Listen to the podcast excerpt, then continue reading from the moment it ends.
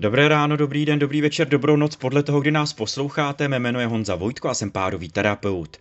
Vítám vás u dalšího dílu podcastové série Deníku N, My a mýty.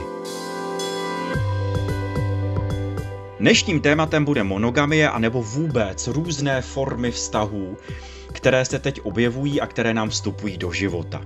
A jak už je naším zvykem, předtím, než si začnu povídat s Jirkou Procházkou, eh, párovým terapeutem, certifikovaným manželským a rodinným poradcem a tajemníkem prezidiu asociace a manželských a rodinných poradců. Jirka, je to správně? Říkám to správně? Uh, jo. Skvělý, tak ještě chvilku vydrž.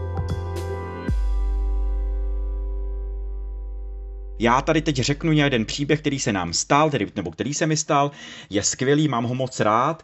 Eh, znova zopakuju eh, posluchačům, že všechny ty příběhy, které tady povídáme, tak jsou se svolením eh, nebo jsou mírně poupravené, takže nebojte se, jdeme eticky. A ten příběh byl o tom, že za mnou přišla jedna paní, přišla sama, s tím, že žije v manželství, žije v manželství 15 let a že je trochu ve stresu. Když jsem se zeptal, z čeho ten stres pramení, ona mi odpověděla velmi, uh, velmi potichu, dívala se na to, dívala se u toho z okna, nebyla schopná se mi ani podívat do očí, že má milence. Chvilku mlčela a pak řekla, že má druhýho milence, že ty milence má dva a že je z toho opravdu vyřízená, že manžel o ničem neví, že to manželství nechce kazit, že, že, že je prostě vlastně svým způsobem spokojená, ale spoustu věcí chybí, proto si našla jinýho prostě pána, ten pán jí samozřejmě eh, vykrývá ty věci, které chybí u jejího manžela. A pak si prostě našla, našla třetího pána nebo druhýho milence, který ale zase byl úžasný v posteli, neměli spolu nic moc společného. A Uh, přišla si pro klasickou otázku nebo odpověď na to, co má dělat a koho si má vybrat. Uh, vy už tušíte, díky, doufám, že díky té, téhle podcastové sérii, že to je daleko složitější, že na to není prostě jednoduchá odpověď, buďte zůstaňte s manželem nebo jděte k milenci, tak jsme s, s klientkou chvilku pracovali Jenže osud, jestli, jestli to takhle chceme nazvat, vstoupil do jejího příběhu, kdy se stalo to, že eh, zrovna se sprchovala eh, a zazvonil jí telefon a její milenci věděli, že domů, že nesmí volat, že je jenom psát. Jenomže jeden z těch, eh, z těch, z těch milenců měl problém se svojí dcerou z prvního manželství, kdy byla nějakým způsobem nemocná a chtěl radu a nevěděl, komu zavolat, než své prostě milence. On jinou neměl, on neměl žádnou ženu, on byl sám a, a troufl si zavolat a zrovna ten telefon zvedl její manžel, kdy tak trochu tušil, s tím pánem si začali povídat, ten pán mu řekl, začal se vymlouvat, že je kolega z práce a cokoliv, ale prostě řekl, že by potřeboval mluvit s jeho ženou, eh, že prostě jeho dcera je nemocná. Eh, manžel eh, zavnímal celou situaci velmi skvěle, dokonce mu poradil, chvilku si povídali, eh, poradil mu, dal mu odkaz na nějaký doktorky, kam by mohl zavolat, nějakou ambulanci, co má prostě dělat a pak si prostě povídali dál. Žena už se dosprchovala, vstoupila, vstoupila do místnosti, eh, manžel telefonoval, nejdřív vůbec nedoteklo, že telefonuje s jejím, s jejím telefonem, s jejím mobilem. On pak ten telefon položil a řekl pozdravuje tě a teď řekl to jméno. Jí samozřejmě polilo horko, ale udělala jednu z úžasných věcí, o kterých jsme se bavili i na těch našich terapiích, eh, že by bylo, jestli je vůbec taková katastrofa, eh, o tom to vlastně zlegalizovat, eh, vlastně ty milence a co by se prostě stalo. Takže kula, žele, kula železo opravdu byla v tom omotaném ručníku a s mokrou hlavou a vlastně vyšla s pravdou ven. A já ten příběh zkrátím. Manžel se z toho nepohroutil, začali chodit i potom spolu a stalo se to, ten výsledek to má takový, že se s milencem začali stýkat, uh, začali se spojovat jako rodiny, dokonce už mají za sebou jednu, jednu společnou dovolenou a všichni tři jsou, jsou vlastně v tomhle stavu, kde samozřejmě ten manžel si prošel nějakýma emocema, ne, samozřejmě se mu to nelíbilo, nicméně začal být velmi otevřený k otázkám, k otázkám toho, že bude jeho žena se prostě výdat i s někým jiným a vypadá to, že to, že to funguje. Ale je mi jasné, že tohle není úplně standardní příběh eh, párů v téhle republice.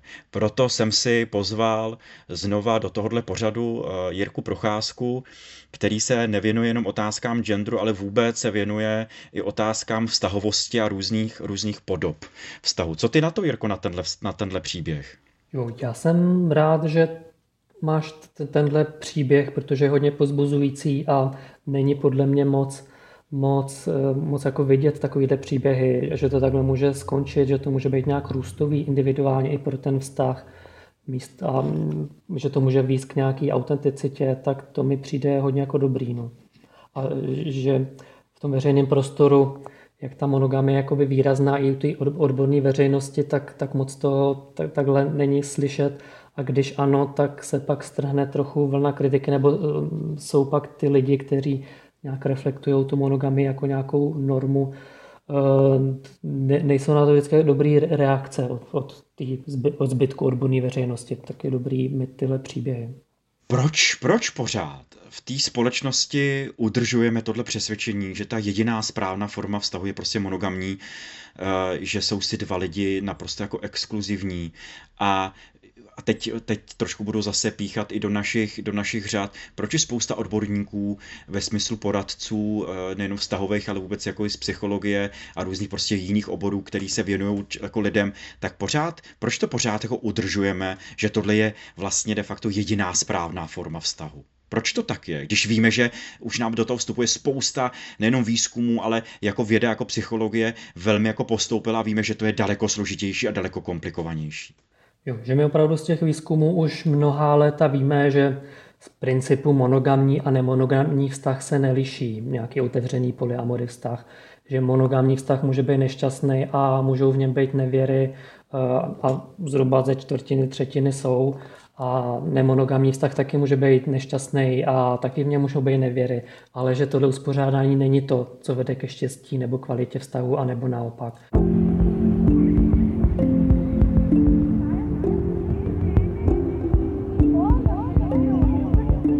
Je to hodně zažraný, protože je to prostě kulturní no- norma, nějaká morální, etická norma a my se jí obtížně nějak zbavujeme neutrálně. Proto to jde i obtížně zkoumat, protože to zkoumají lidi, kteří neutrální nejsou, protože žijeme v nějaké kultuře a, a je to pak i ty výsledky tak jako přehlížený, nebo to vyvolává ty pocity a ty reakce protože nejsme neutrální. Přitom je to jedna ze základních norem, které jdou identifikovat. Jedna norma je takzvaná amatonormativita, kdy ta společnost nás nutí do toho, že musíme mít partnerský vztah, protože jinak nejsme šťastní. Ten vztah musí být heterosexuální ideálně, ta heteronorma, a ten vztah musí být monogamní. To znamená, jeden ten jeden člověk musí splnit všechny ty role, co v tom životě potřebujeme. To jsou fakt základní normy, které nás ovlivňují v těch vztazích i v našich individuálních životech.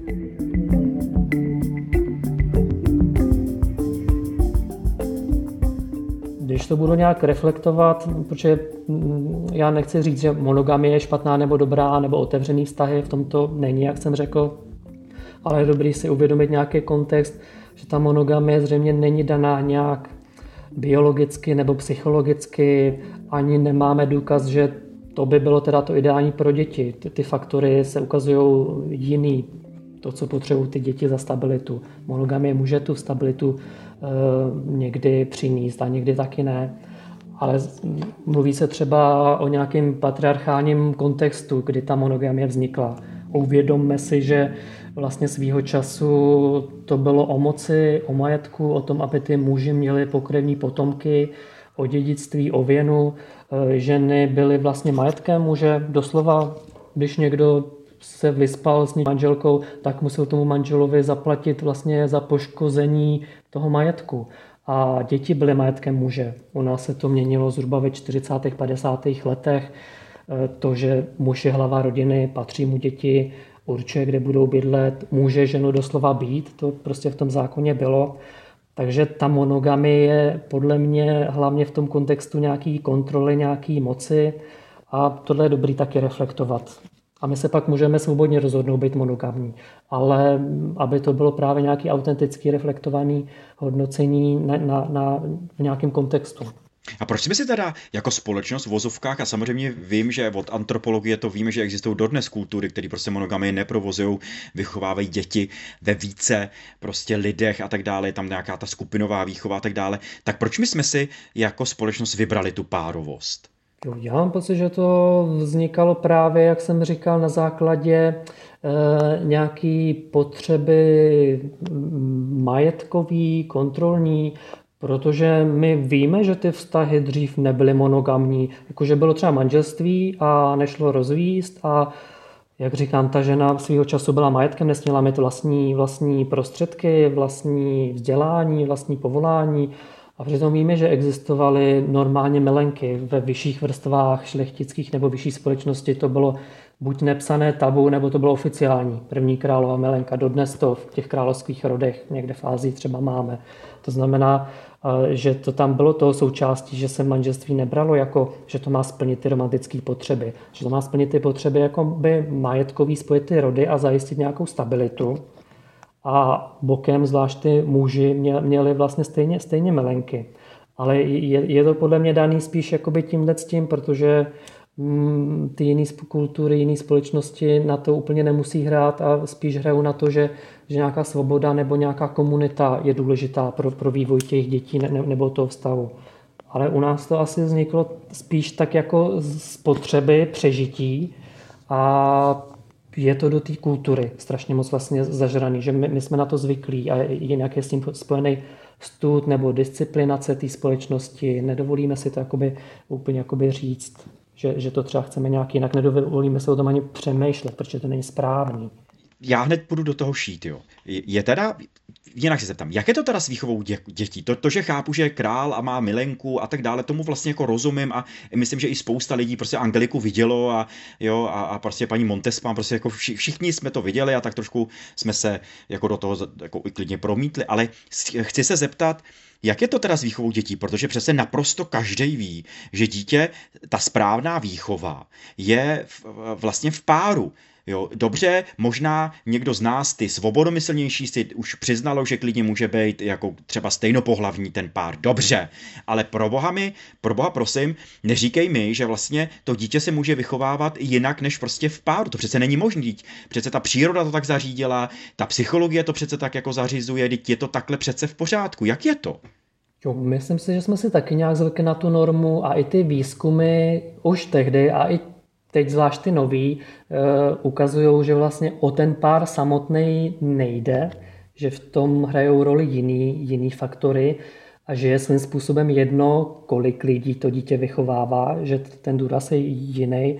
Já jsem taky dřív třeba trochu polemizoval s tím, dobře, tady je někdo single, tak je to jako blbý, protože on bude nešťastný Eh, to dítě bude třeba nějak nešťastný a ono se ukazuje, že ale nejde o to, jestli ten rodič single, ale třeba jestli to byla vědomá volba, jestli to, že single není důsledkem nějakého rozvodu, kdy pak ztratí nějaké ekonomické prostředky a pak opravdu ta pohoda dítěte který ještě ztratí kontakt s druhým rodičem, hraje roli, ale není to o tom, že ten rodič je jakoby sám.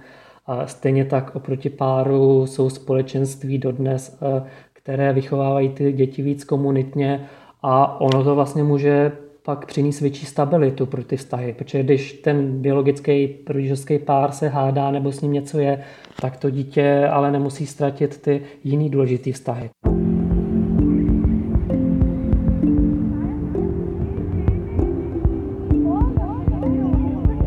Je to klíčový, ne kolik rodičů dítě vychovává, ale aby, ať už to je monogamní vztah nebo nějaké třeba polyamory nebo něco, aby to dítě mělo zachovaný vztah s těma lidma, kteří jsou pro ně důležitý. Nemusí to být biologický rodiče, nebo nemusí mít ani pro ně třeba tu rodičovskou roli úplně, ale aby byl zachovaný ten, ten vztah. A všechny ty modely mají prostě nějaký riziko. U monogamního vztahu může být riziko, že si to dítě s tím člověkem eh, nesedne a víc rodičů nemá.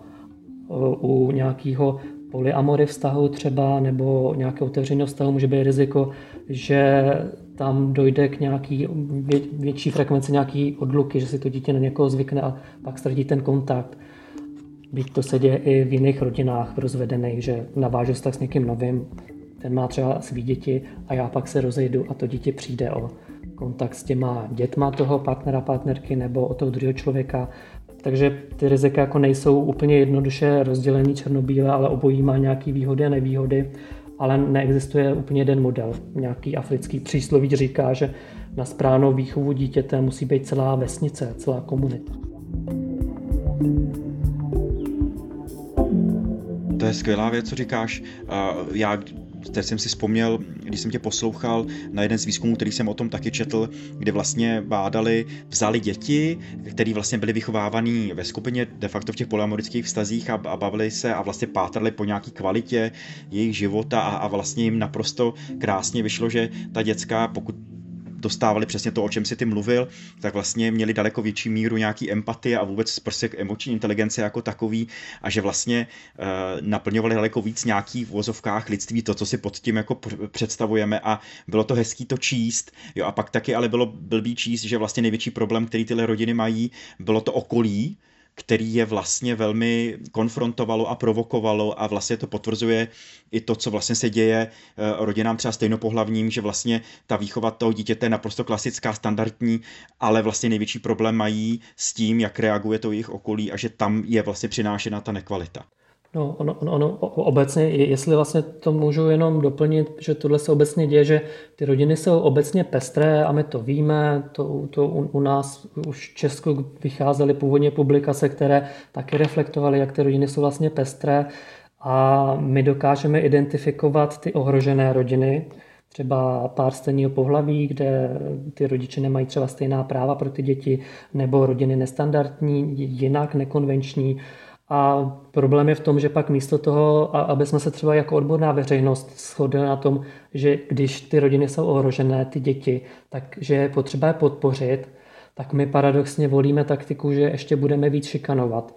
Jakože tahle rodina je ohrožená, ty děti budou možná nějak usurpovaný nebo šikanovaný ve škole, tak ta rodina není správná a nemělo by to tak být a my se vlastně připojíme k té šikaně těch dětí místo té podpory, té pestrosti já tě doplním stejně, jedna z mých klientek má hrůzu z toho, že by se její eh, eh, vlastně sociální pracovnice dozvěděla jako z ospodu, že, by prostě, že prostě žije v polyamorním vztahu. Jo. To, to prostě tam, tam eh, jsme to probírali, ten strach je ohromný, protože když se jenom zmínila o tom, tak vlastně ta reakce vlastně téhle paní byla neuvěřitelně nejenom, že jako normativní ve smyslu tohle není možný a vy si dejte a, a jako vstupovala rovnou do nějakých jako sankcí, jo, jakože začala vyhrožovat, jo, týhle tý paní, takže to jenom potvrzuju to, to, to co říkáš.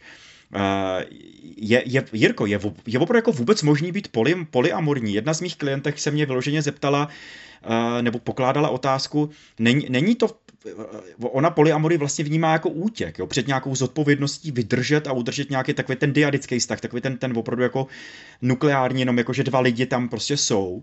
Nestane se, tady ona pak dávala pod otázky, jestli se náhodou nestane to, že vždycky budu jeden z těch vztahů prostě upřednostňovat Jo, nebudu prostě ten druhý vztah mít prostě nějak jako sekundární, protože přece dá, to dá rozum, že jednoho z těch lidí budu prostě milovat míň, než, toho, než, toho, než ten primární vztah. Že vždycky bude primární a sekundární. Jak je to? Je to různý. Například eh, on, ona je otázka, proč teda spolu jenom ty dva lidi mají být, proč je to nějaká jakoby norma a proč je to hodně pak jakoby stigmatizovaný a patologizovaný. A já neříkám, že to někdy tam může být nějaký problém, že tam nějaká nutkavost, že to nemůže být někdy nějaký existenciální jako kontext, že, že chci mít všechno. Eh, někde to ohledně sexu, že mi ty klienti, klientky někdy říkají, že to měli nebo mají, nebo že nedokážou být sami, nebo že nedokážou být bez sexu s někým, protože pak vlastně to nějak sami se sebou nezvládají ale většinou prostě převládá zbytečně nějaká stigmatizace, eh, protože být třeba v polyamoristahu může být naopak velmi zodpovědný a velmi, velmi jako náročný. Ehm, máš pravdu, že nevím, jestli často, možná, že často to tak mají, protože těch modelů je spousta právě. A jeden z těch modelů je, že jeden ten vztah je primární a ten je nějak otevřený, jakkoliv. Může to být otevřený že můžu otevřeně mluvit o čemkoliv, i o své zamilovanosti, nebo jestli mi někdo líbí, nebo trávit otevřeně i dovolenou sám. Může to být otevřený i nějak sexuálně. Ten jeden vztah třeba bývá opravdu jakoby nějak třeba primární často, a někdy to ale vyhovuje té druhé straně, která je v té nějaký trojci nebo je nějak spojená s tím vztahem, protože někdo jako chce být naopak solo, nechce být vázaný v nějakém diadickém vztahu nebo tak. Tak, takže to je jakoby, jakoby různý. A jak říkáš, že jestli je možný, já nevím, milovat stejně víc lidí, tak to, to je zase různý. A je o, o tom to, aby si to ty lidi proskoumali, jak to mají a netlačili se ani do jednoho. takové vodítko může být, jak to máme s dětma vlastníma. Taky je máme rádi různě a přitom každý nějak stejně. Takže proč bychom nemohli mít rádi dva nebo tři lidi podle toho, jakou máme my kapacitu, anebo jenom jednoho, nebo v tuhle chvíli životní jenom jednoho. Děkuju. Moc mi hezky nahráváš k další otázce, která uh, vlastně putuje z druhého vlastně z pole spektra. Kam tím mířím? Jo? My vlastně dneska víme, uh, já jsem teď si pročítal jeden z výzkumů Edrika Burna, tak prostě jednoho profesora z psychologie, který nad, už, je, už, je, už je v důchodu, ale vlastně ten jeho, jeho hlavní práce byla o tom, že láska není emoce, jo? že on vlastně prokázal, že láska je daleko komplexnější, daleko, daleko složitější, celý jako program mentální, jo? že vlastně díky té jeho práci, jako víme, že abychom se stali lidmi, tak někoho v vozovkách musíme milovat, musí tam být nějaká vztavost, že jsme ze sociální bytosti.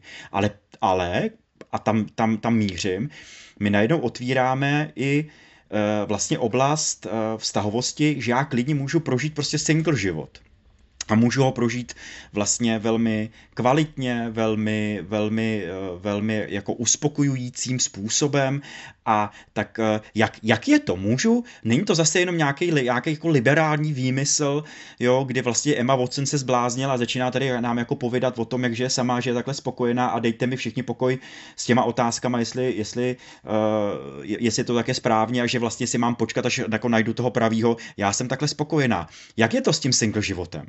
Tam právě panuje taky ta velká norma, vlastně, že bychom měli být v páru a že ten vztah s velkým V, že ten partnerský vztah je ten vztah, kde bychom měli být šťastní. A hodně tam je taky stigmatizace, že když jsou lidi single, tak to znamená, že s nimi je něco špatného, že by neměli být šťastní, eh, že, že vlastně nedosahují ně, ně, něčeho. A přitom prostě lidi jsou single a můžou být single, rozhodně neznamená být single nějakou osamělost. S tím se to možná jakoby pletem, protože my pak dáváme na piedestal partnerský vztah nebo dokonce manželský a celoživotní a všechny ostatní vztahy jsou spíš do řady, nějaký přátelský a tak, nebo kolegiální. To je jakoby problém, no. Přitom prostě někdo potká někoho pravýho, ně, ně, ně, někdo ne a můžou mít úplně stejně kvalitní život. Není tohle nějaký směrodatný.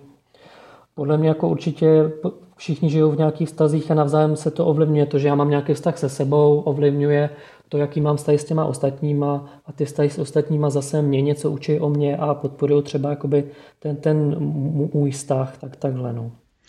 Chápu to teda dobře, že vlastně pro pro vlastně tuhle formu nějaký vztahovosti, jako vztahu je velmi důležitý to, co si říkal před chvilkou, mít ten vztah sám se sebou. V tom je ta vztahovost. Eh, je, je, je to tak, že vlastně, jo, kam, já, kam já mířím? Je to o nějaký jako kvalitní práci, na nějaký jako emoční inteligenci, na nějakým sebeuvědomování si sebe sama, na nějakých sebereflexních jako principech a pak to funguje, protože vlastně kam tím mířím, mnoho lidí utíká a ty jsi to hezky pojmenoval do nějaký samoty, protože se prostě děsí těch vztahů. Jo, protože ví, že zažili nějaký problémy nebo mají to z domova, že nechtějí prostě vztahy, protože se bojí, že tam přijde nějaká, nějaká komplikace a bude tam nějaká bolest a tak dále a vlastně do té samoty tak trošku utečou. Ale o tom se nebavíme, je to tak. No, no záleží taky, jestli jsou šťastní, jestli jako utečou od vztahu a od jakých, jako jestli nechtějí jenom s někým bydlet, jestli nechtějí s někým mít romantický vztah, nebo jestli jsou úplně izolovaný, což nevím, někdo žije v komunitě a ta, taky se, nebo v celibátu, zaslíbí se třeba Bohu, taky je to vlastně vztah a přitom to není partnerský.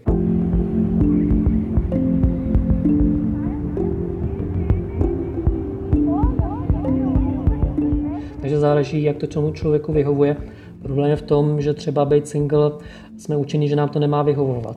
To znamená, já mám pak klienty a klientky, kteří by byli šťastní single, ale mají pocit, že se to nemůžou dovolit, že to není správný, že vlastně nemají být šťastný, protože se jich okolí pořád ptá. A když už si někoho najdeš, to znamená pořád do nich nějak jakoby šije, a naopak, být ve vztahu je pak náročný kvůli tomu tlaku na ty vztahy, protože ty lidi mají málo volnosti si ten vztah nějak autenticky vyjednávat.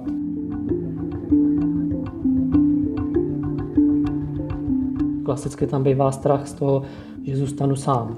a že si nikoho vlastně už třeba ani nenajdu. To znamená, my radši zůstaneme ve vztahu, který nám nějak nevyhovuje, nebo tam nějak korodujeme a z toho strachu, z toho tlaku na, na ten vztah. To znamená, pak je riziko, že ani ten vztah nefunguje, ani to být single, právě kvůli nějaký té normativitě a stigmatizaci. To, to, čeho se třeba lidi bojí, jak, jak, jak se říkal, mě jenom k tomu napadlo, že v tom českém výzkumu singloství bylo identifikované, že třeba lidi do těch partnerských vztahů nejdou, protože zažili právě nějaké tu, nějakou tu stereotypní výchovu.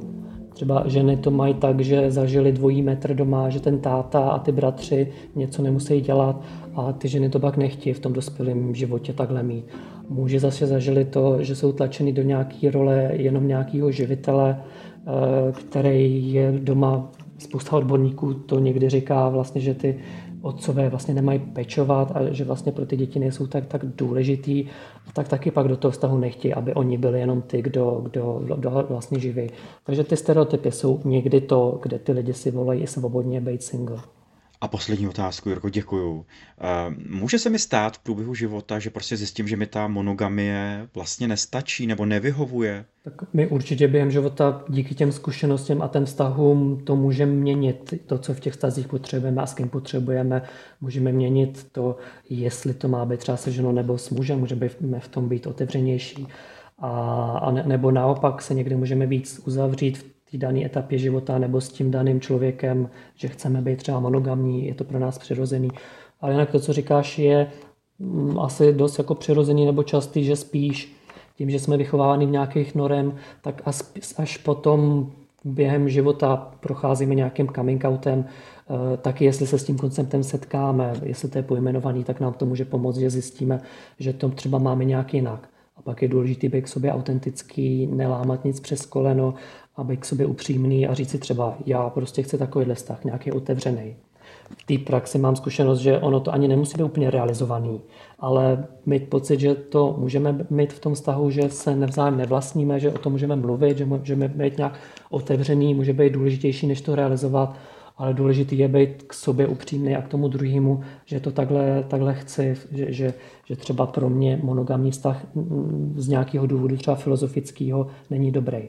A ještě když jsem zmínil to filozofii, že o to někdy jde, že ty vztahy nemusí být úplně polyamory otevřený, ale že ty lidi se identifikují s nějakou filozofií, že směřují k nějaké otevřenosti třeba v té komunikaci, eh, zpracovávají nějak tu svoji žádlivost, vnímají, že to nějaký jejich téma, který je může víc k nějakým potřebám. Blbě, když se to vyčítá, už jsem se setkal s tím, že samozřejmě třeba člověk chce být polyamory, chce být otevřený, identifikuje se s tou filozofií, ale v té praxi nastávají momenty, kdy s tím není v pohodě a je to na místě nějak reflektovat, proč co se, co se děje, co, co, co mi jako chybí. Eh, můžu žárlit a zjistím, že to znamená, že ten druhý člověk eh, porušuje nějaký pravidla nebo něco, co potřebuju, nebo, nebo se mnou málo jakoby mluví, nebo potřebuju toho druhého člověka, se kterým on se výdá, třeba i nesexuálně, taky jakoby nějak znát.